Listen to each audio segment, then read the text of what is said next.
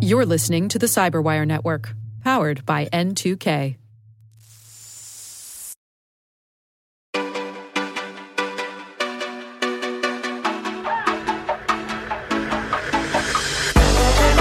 Hello and welcome to Security Unlocked, a new podcast from Microsoft where we unlock insights from the latest in news and research from across Microsoft's security engineering and operations teams. I'm Nick Fillingham. And I'm Natalia Godyla. In each episode, we'll discuss the latest stories from Microsoft Security, deep dive into the newest threat intel, research, and data science, and profile some of the fascinating people working on artificial intelligence in Microsoft Security. And now, let's unlock the pod. Hello, Natalia. Welcome to a very special episode of Security Unlocked. How are you doing? I'm doing great, and it is a very special episode. It is International Women's Day today, and we are going to be celebrating that with our compilation episode, pulling together a few of the awesome women that we have been interviewing throughout the course of the podcast. Yeah, we have taken uh, three interviews that actually went live uh, in episodes one, four, and seven, respectively. So if you haven't made your way back through the archive, you haven't binged the Security Unlocked series so far, uh, you may have missed these ones. And they are amazing uh, interviews. So we wanted to sort of bring them out of the archive and pull them together for this special episode. First up, you're going to hear from Holly Stewart who was the first person that we profiled on the on the podcast on our first episode. Holly is affectionately known inside the Defender org as the Queen of AI. She gives a sort of a wonderful perspective on, on ML and AI. Then we hear from Dr. Anna Bertiger, who has a PhD in math and has this incredible energy and passion for how she uses her math to catch villains. I think you'll you'll love that perspective. And then we round it out with Sam Schwartz, who provides a, a wonderfully fresh viewpoint on security and coming into security as someone that's a little sort of newer in career into into the cybersecurity space. I think it's going to be a great episode. Yes, and it doesn't stop there. We will be highlighting women throughout the month. So we'll be covering different deep dive topics with female security leaders at Microsoft, as well as profiling a few women in their careers. On with the pod. On with the pod. Welcome to the podcast, Holly Stewart. Hi, Holly. Thanks for your time today. Hello. Thank you for having me. Awesome. So let's start with if you could just give us your title at Microsoft, but maybe more interestingly, sort of walk us through what the day to day function is of your role. Sure. So I am a principal research lead at Microsoft, and I work in the endpoint protection side of research. And I like to say, sort of, our team's superpower is using AI to help protect people machine learning and data science techniques are used everywhere within our research team. But with our team, we have a primary focus on using those techniques to try to help people and keep them safe. That's awesome. And you run a team, is that right, Holly? How big's the team? It's about 25 now. Yep. And they're all in the sort of AI data science sort of realm? Yeah, actually, they're this super interesting mix of researchers data, and data scientists, and they come from all walks of life. We have folks who are security experts who really understand what threats do, how they work.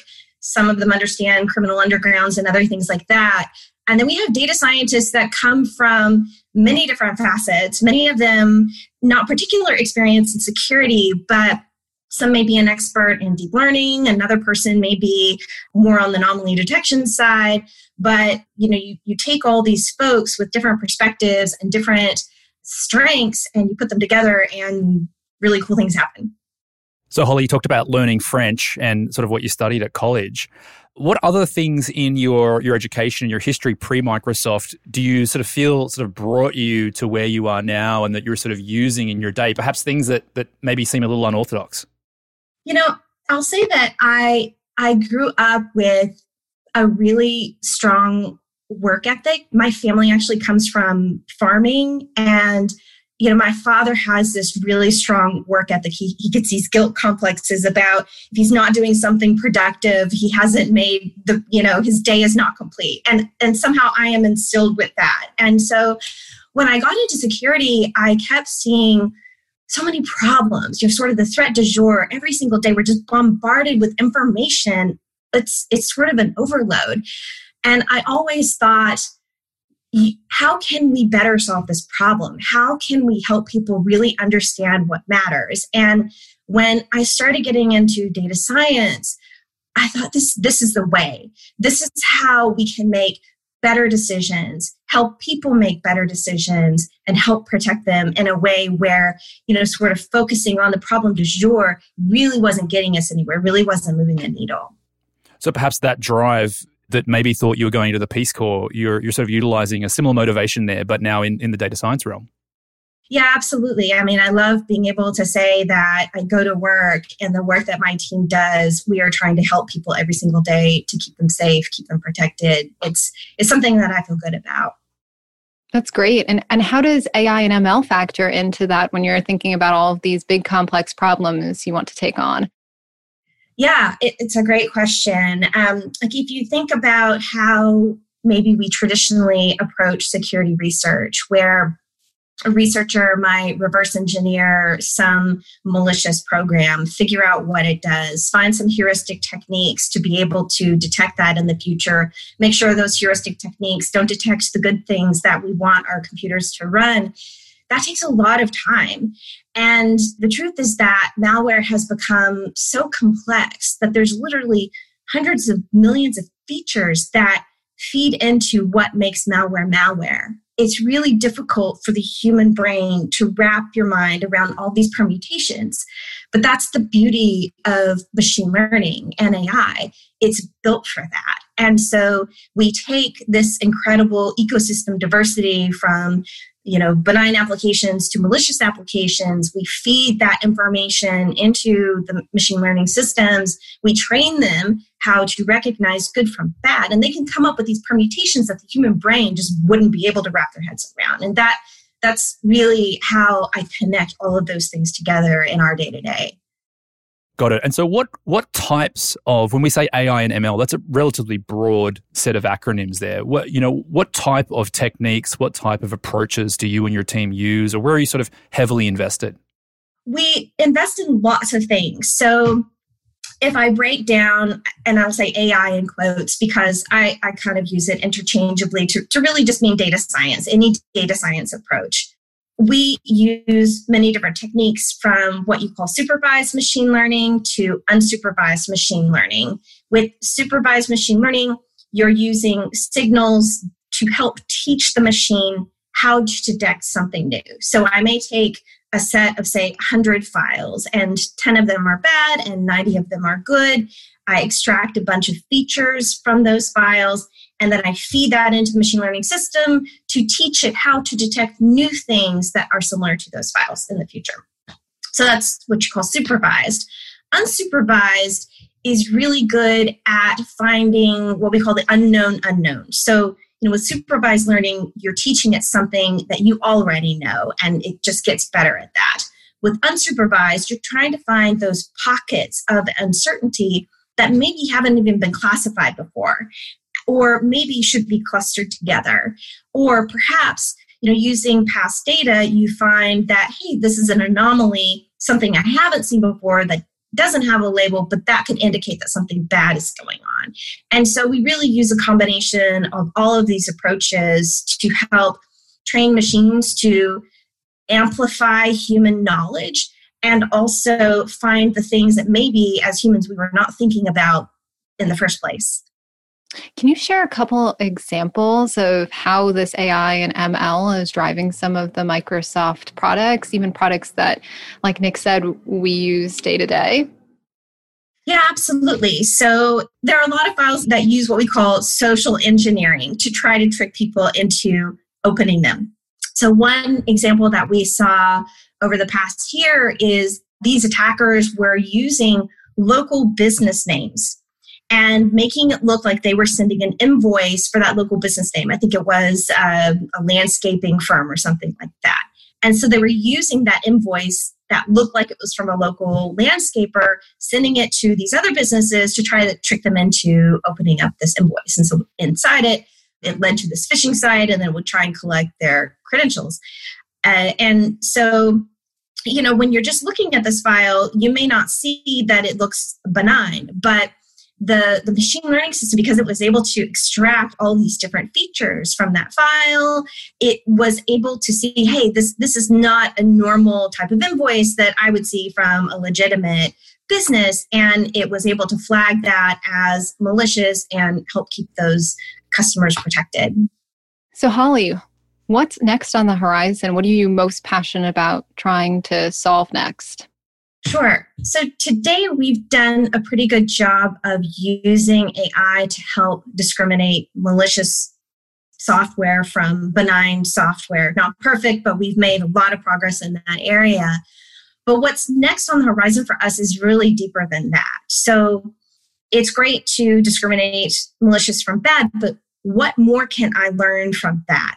Say, for example, if we understand the entire kill chain of of that malicious activity from how it arrived to the victim to what it did after if the victim installed it or clicked it to the final sort of motive of the attacker.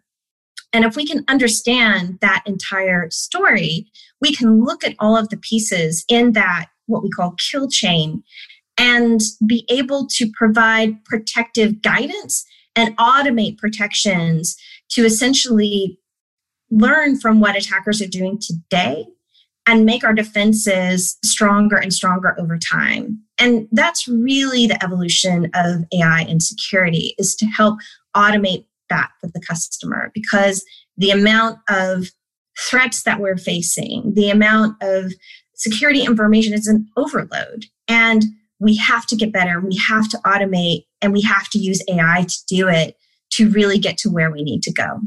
And how far away do you think this next step in the evolution is?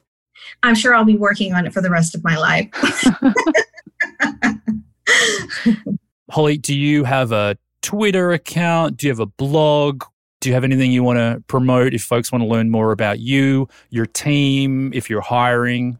So we post all of our content on the Microsoft Security blog, so you can find it there and we are hiring data scientists uh, here in the next week or so. We should have the postings up.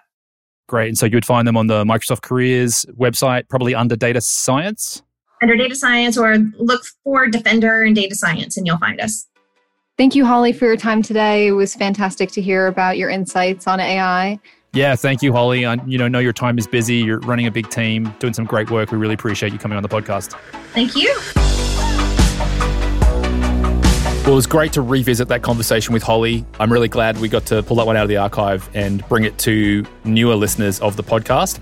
Up next, Dr. Anna Bertiger, who tells us about her superpowers, which are utilizing math to catch villains. So I hope you enjoyed this conversation.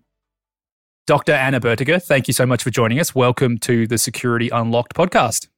Thank you so much for having me. Um, if we could start with what is your title and what does that really mean in sort of day to day terms? What do you do at Microsoft? So, my title is Senior Applied Scientist. But what I do is I find villains. You find villains. So, how do you find villains? So, I, I find villains in Computer Network. It's all the benefits of a job as a superhero with none of the risks. And I do that using a combination of security expertise and mathematics and statistics. So, you find villains with math.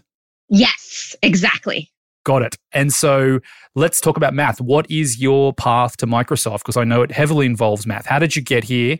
And maybe what other sort of interesting entries might be on your LinkedIn profile? So I got here by math, I guess.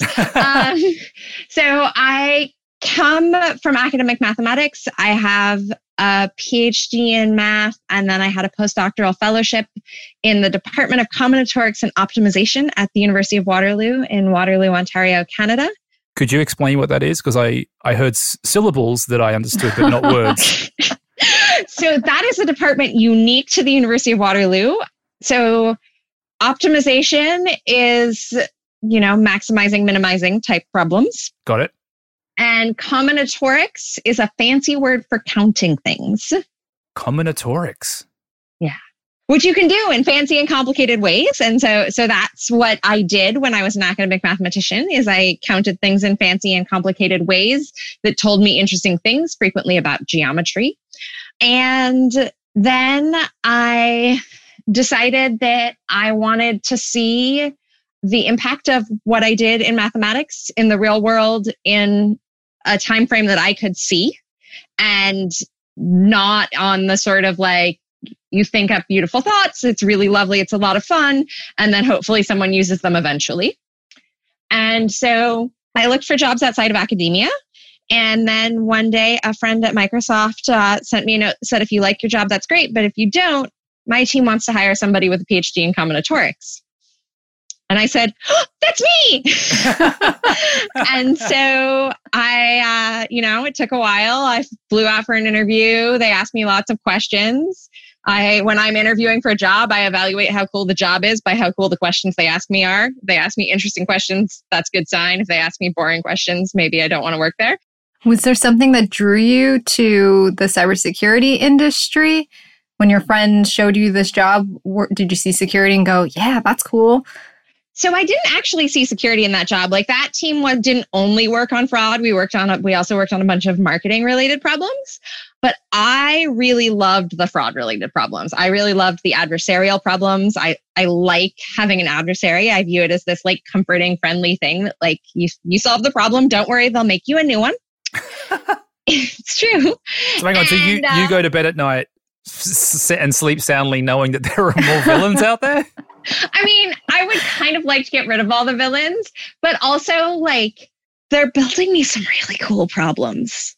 Like yeah, you, are a, a problem solver and they're throwing some good challenges at you. Right. On the like make the world a better place school of thought, I would like them all to disappear off the face of the planet. On the like entertaining me portion, their problems are pretty good.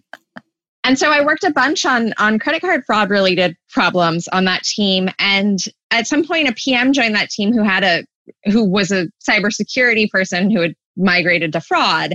And I said, "Well, you know, I'm not a cybersecurity person." He said, "Oh no, you are. It's a personality type, and it's you." and then and then I worked at some other things. You know, worked on some other teams at Microsoft, did some Windows quality related things, and it it just wasn't as much fun. And I found my way back to cybersecurity. And I've been here since. How do you use AI or ML as tools to solve some of these problems? So, the AI and ML is about learning what's normal. And then when you say, hey, this isn't normal, that might be malicious. Someone should look at it. So, our AI and ML is human in the loop driven. We don't act on the basis of the AI and ML the way that some other folks might. And there are certainly security teams that have AI and ML that makes decisions and then acts on them on its own. That is not the case. My team builds AI and ML that powers humans who work in security operations centers to look at the results. And so I use ML to learn what's normal. Then what's not normal, I say, hey, you might want to look at this because it's a little squiffy looking. And then a person acts on it. And so I use a lot of statistical modeling to figure out what's normal. So fit a, a statistical distribution to some numerical data about the way the world is working and then calculate a p value that you might remember from stat 1 if that's something you've done to say oh yeah well there's you know only a tenth of a percent chance that like this many bytes transferred between these pair of machines under normal behavior someone should look at that. That's a lot of data moving. And there, I like to use a group of methods called spectral methods. So they're about if I have this graph, I have a bunch of vertices and I could have edges between them. I could make a matrix that has a one in cell ij if there's a ver- if there's an edge between vertex i and vertex j. Let me know if I'm getting too technically deep here. You are, but keep going. And uh, And then now I have a giant matrix. And so I can apply all the tools of linear algebra class to it. And one of the things I can do is look at its eigenvalues and eigenvectors. And one way you might sort of compress this data is to project along the eigenvectors corresponding to large and absolute value eigenvalues. And now, you know, we can say things like, all the points that are likely to be connected end up close together. And we can try and learn something about the structure of the network and what's strange. And we've done a bunch of research in that direction that is stuff I'm particularly proud of. What are you most interested in solving next? What are you really passionate about? I'm really passionate about two things. One of which is sort of broadly speaking, finding finding villains, finding bad guys. So part of what I do is dictated by what they do, right? They they change their change their games. I have to change mine too. And then also I have a collection of tools that I think are really mathematically beautiful that I'm really passionate about. And those are spectral methods on graphs and sort of graphs in general. And so I'm really passionate about finding good applications for those. I'm passionate about understanding the structure of how computers, people, what have you, connect with each other and interact, and how that tells us things about what is typical and what is atypical and potentially ill behaved on computer networks, and using that information to find horrible people. I think I've stopped being surprised by what our adversaries can do because they are smart people who work hard. Sometimes I'm disappointed in the sense of like, damn, I thought I solved that problem and they're back. But that's, I mean, and that's mostly just you feel like the like sad balloon three days after the party. At the end of the day, why do you do what you do? I think there are two reasons I do what I do. Uh, the first, which is I want to make the world a better place with the ways I spend my time. And I think that catching horrible people on computer networks makes the world a better place. And the other, which is that it's really just a ton of fun. I, I really do have a lot of fun. We, we think about really cool things, neat concepts in computing and beautiful mathematics. And I get to do that all day, every day with other smart people who wouldn't want to sign up for that. You've called mathematics beautiful a couple times. Can you elaborate? What do you find beautiful about math? What draws you to math? I find the ideas in math really beautiful. And I think that's a very common thing for people who have a bunch of exposure to advanced mathematics, but isn't a thing we filter to folks in school as well as I would like. That if you think about the Pythagorean theorem. So that's a theorem that most people learned in high school geometry that says the I know that one. square of the lengths of the two sides of a right two legs of a right triangle equals the sum together equals the square of the hypotenuse length. And if you correct that is a fact. Okay. And if you learn it as a piece of trivia, then you go, okay, that's a thing that I need to know for the test. And you write it down and you put it on a flashcard or whatever. But what I think is really beautiful is the idea of how do you think that up? and the sort of human ingenuity in figuring out that that's true and the the beautiful ways you can show that that is true for sure. There are some really really beautiful ways to be able to prove to yourself that that is true.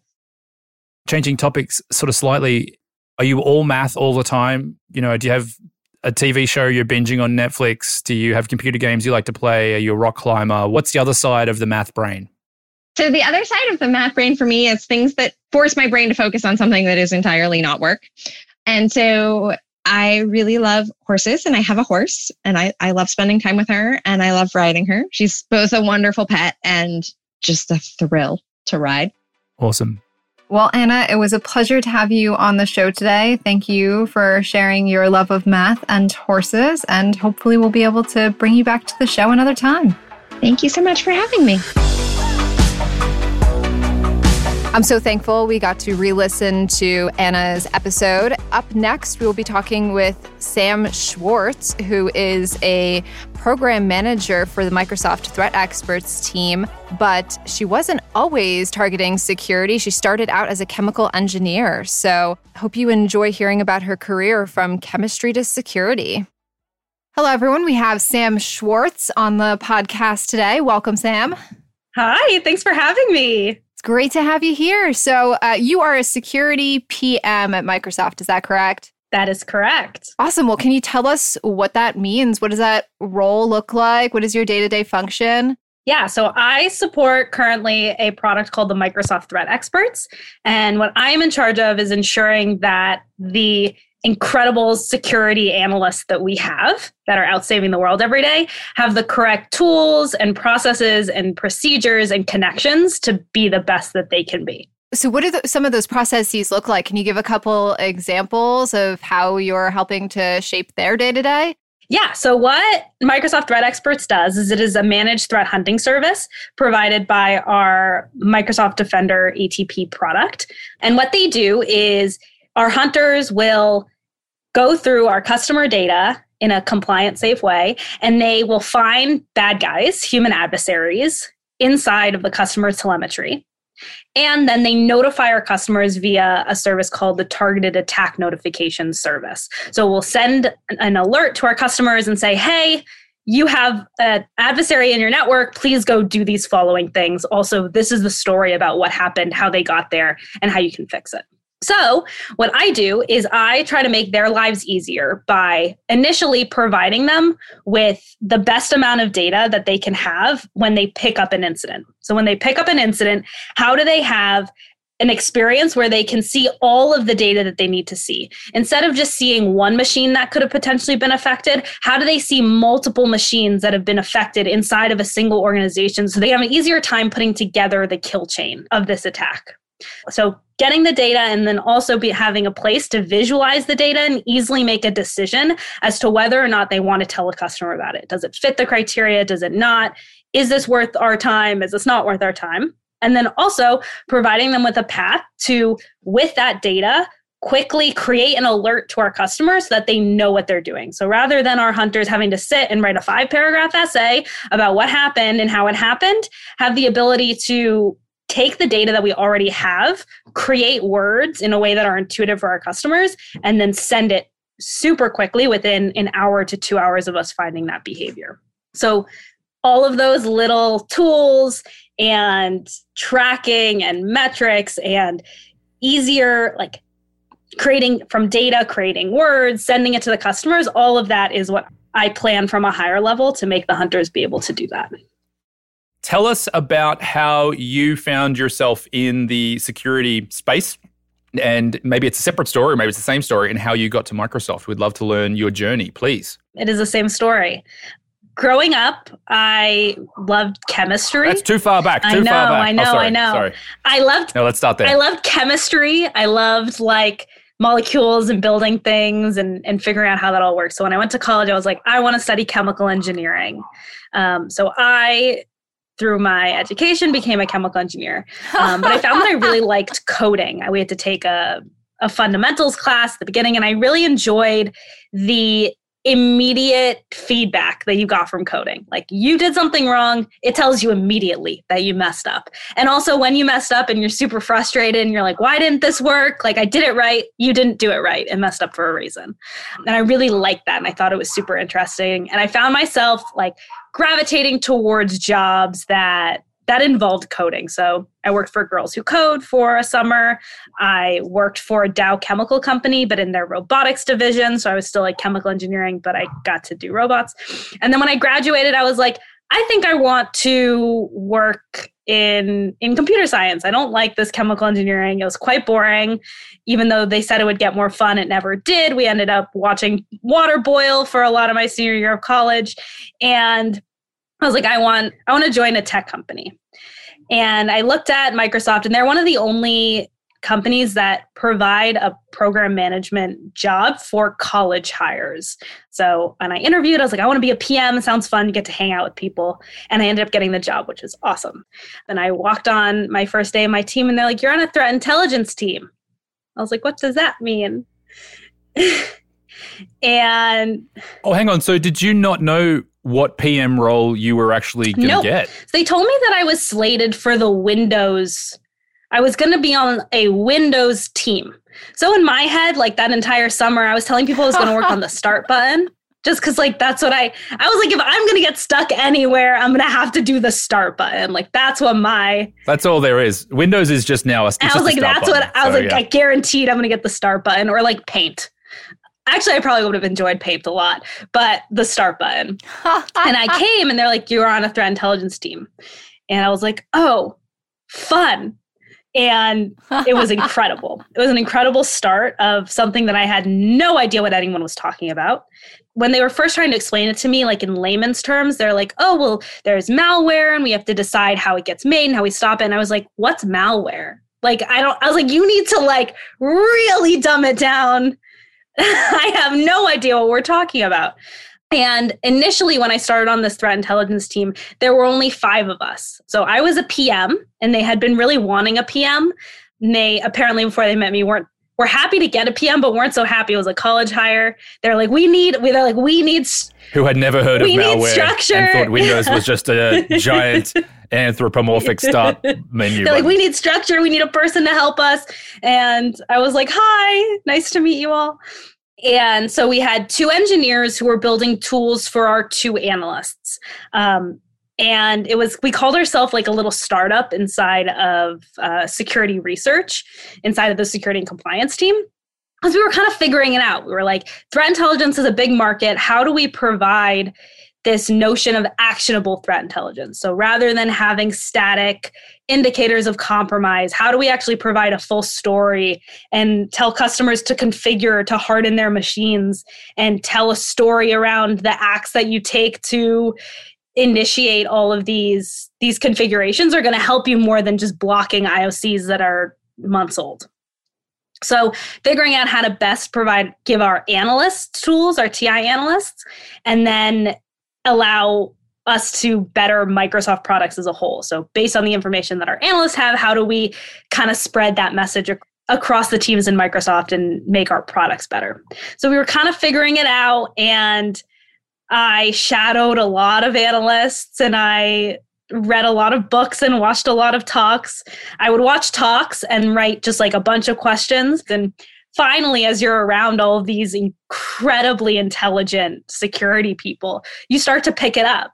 And after about a year or so, I would sit in meetings and I would listen to myself speak. And I was like, did I say that? Like, was that was that me that one understood the question that was asked of me and then also was able to give an educated answer? It was very shocking and quite fun. And I still feel that way sometimes. But I guess that's my journey into security. Do you have any other suggestions for somebody who is in their last years of college or just getting out of college and they're listening to this and saying, heck yes, I want to do what Sam's doing? Uh, any other applicable skills or uh, tricks for getting up to speed on the job? I think a lot of the PM job is the ability to work with people and the ability to communicate and understand what people need and be able to communicate that in a way that maybe they can't communicate. See people's problems and be able to fix them.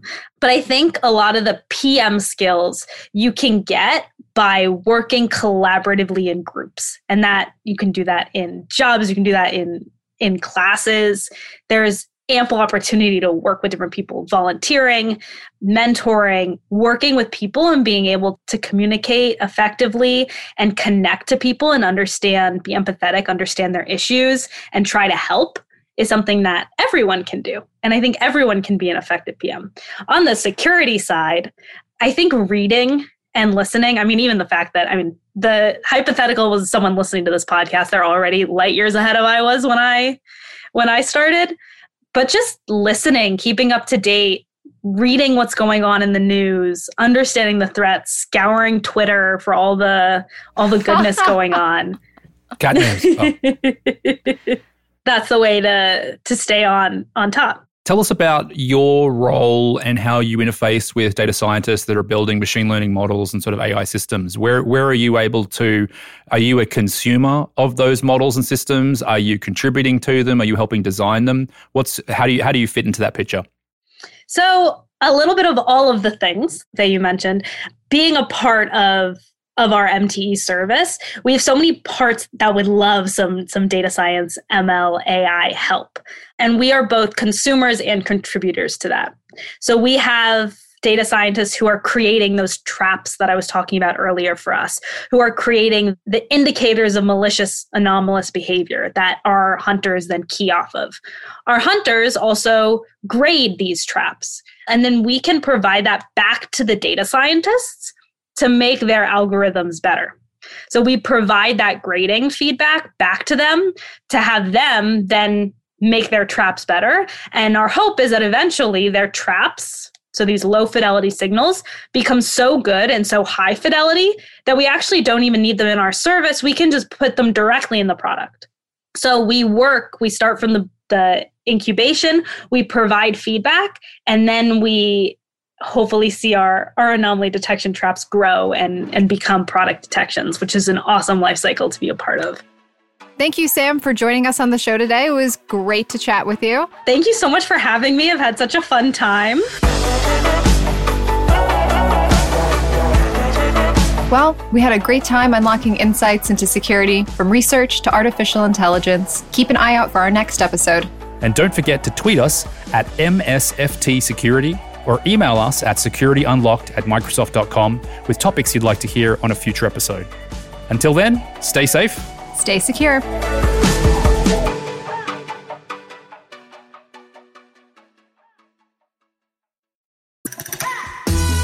This week on Uncovering Hidden Risks, we explore how you can use a cloud native application protection platform to solve different challenges.